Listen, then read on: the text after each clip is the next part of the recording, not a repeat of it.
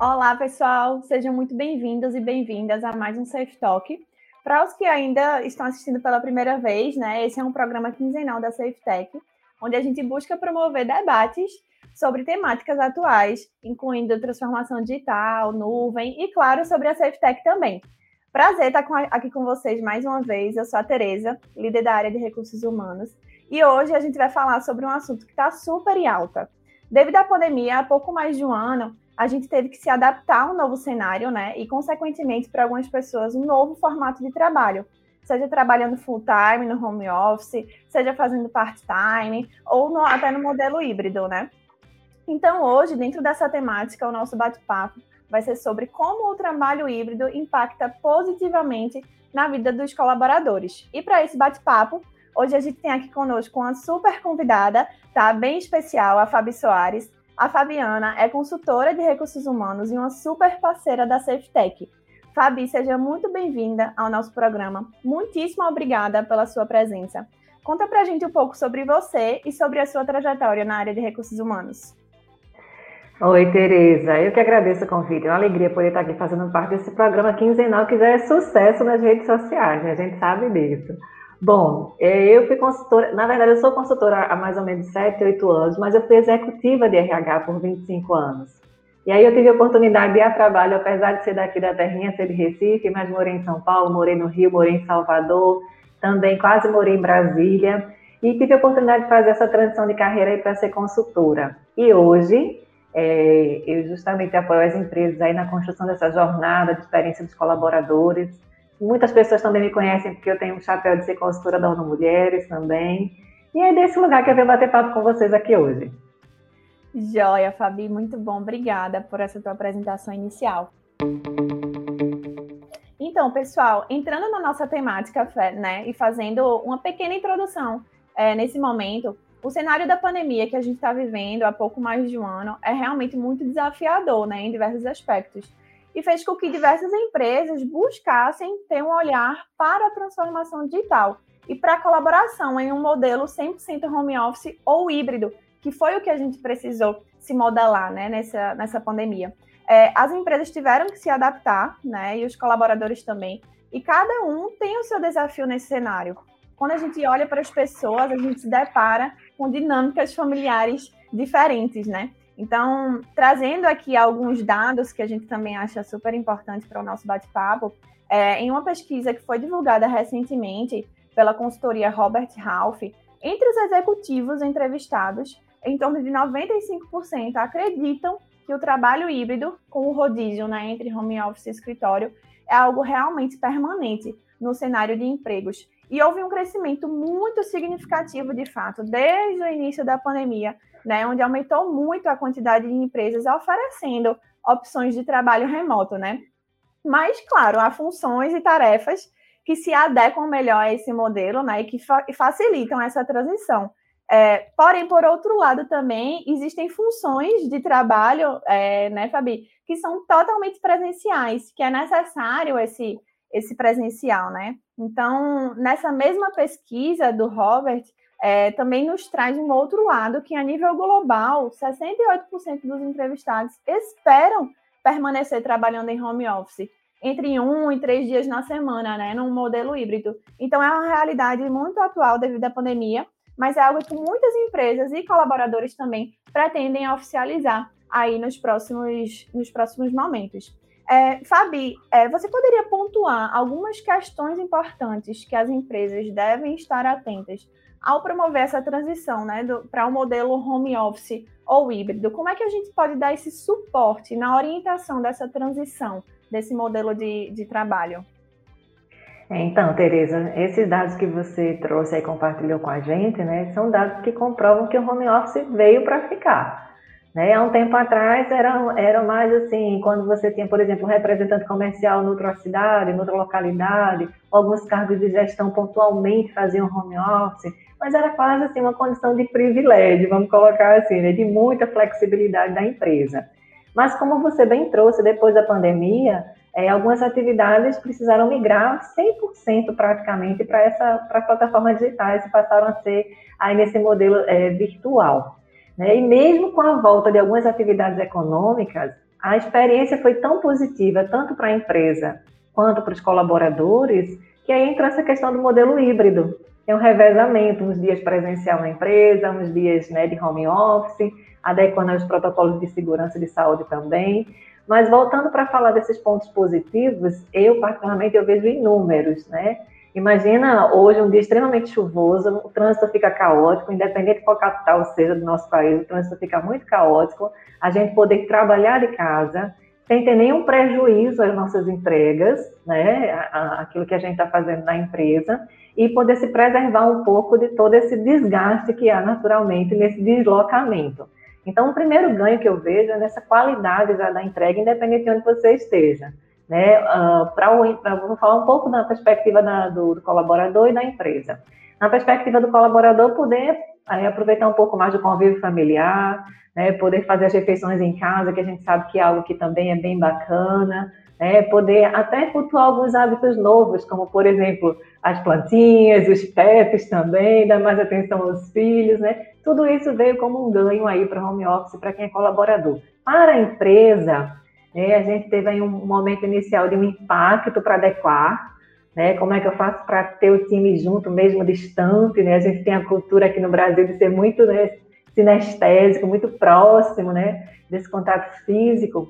Então, as empresas passaram por uma adequação sim, mas eu também vejo muitos ganhos, né, que é justamente assim, você poder contar com a disponibilidade maior do teu colaborador, né, poder até programar melhor a agenda desse colaborador, né, é, alguns segmentos mostram também que houve um crescimento de produtividade, estreitar aí outros canais de comunicação, então acho que teve uma relação de ganha-ganha aí para todo mundo.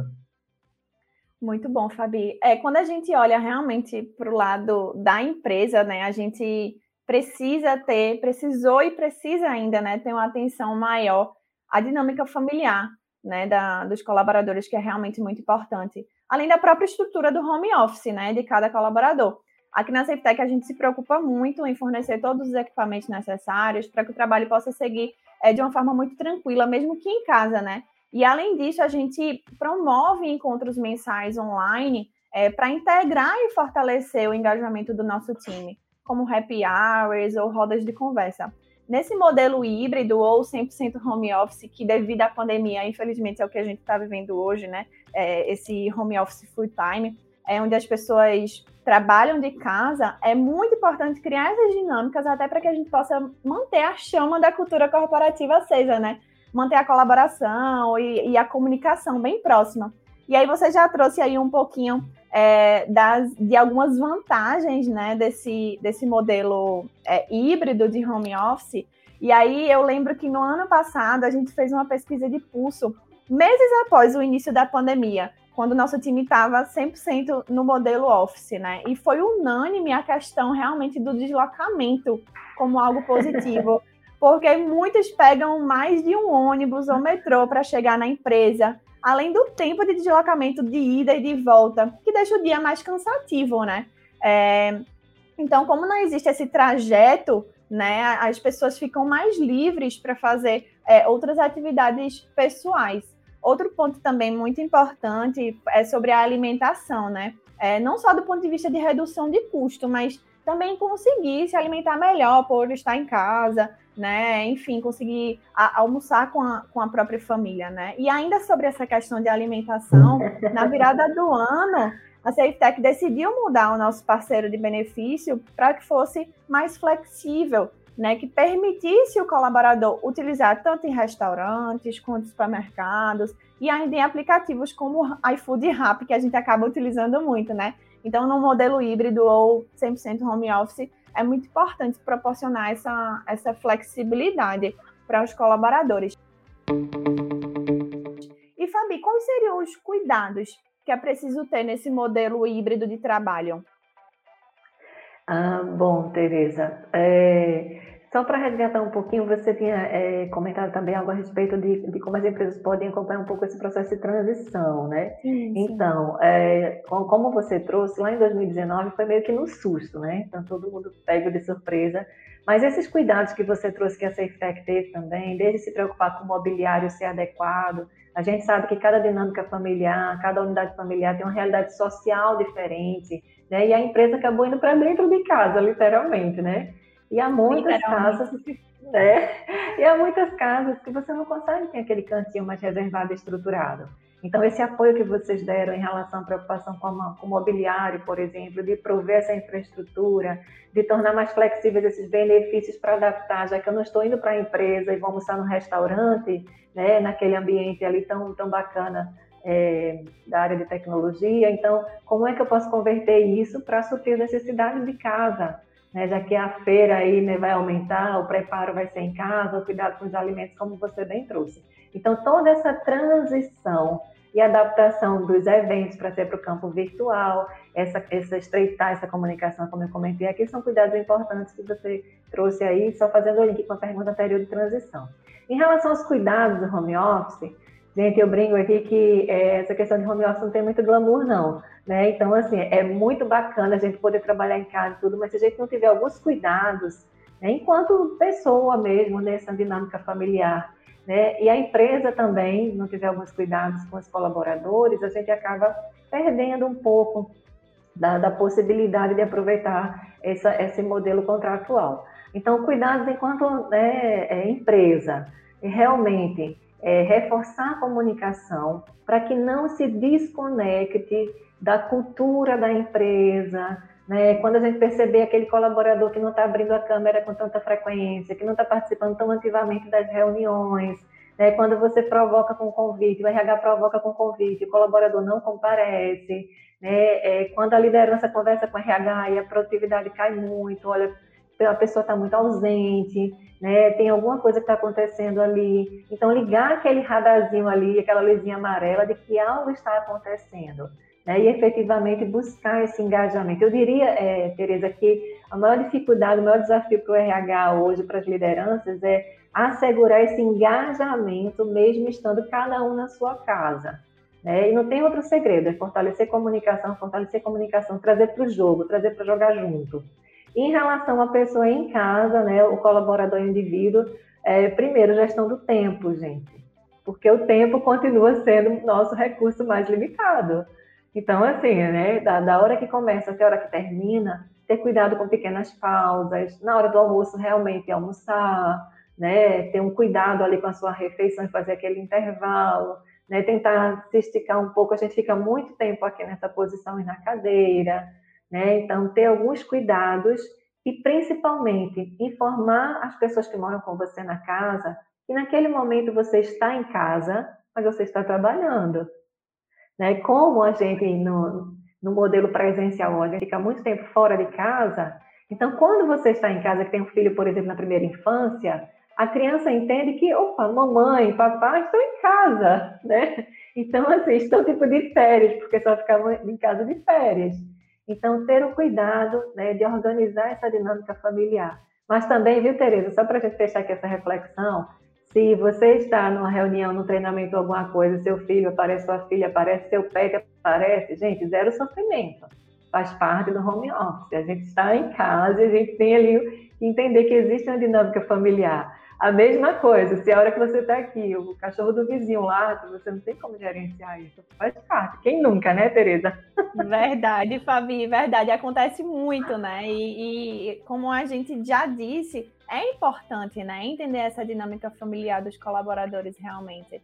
É, e aí, é, eu acredito muito, assim como o Fabi também falou, né, gestão do tempo, que a disciplina também é essencial, né? Então, ter o seu horário de começar, de pausar para almoçar. E não é fácil.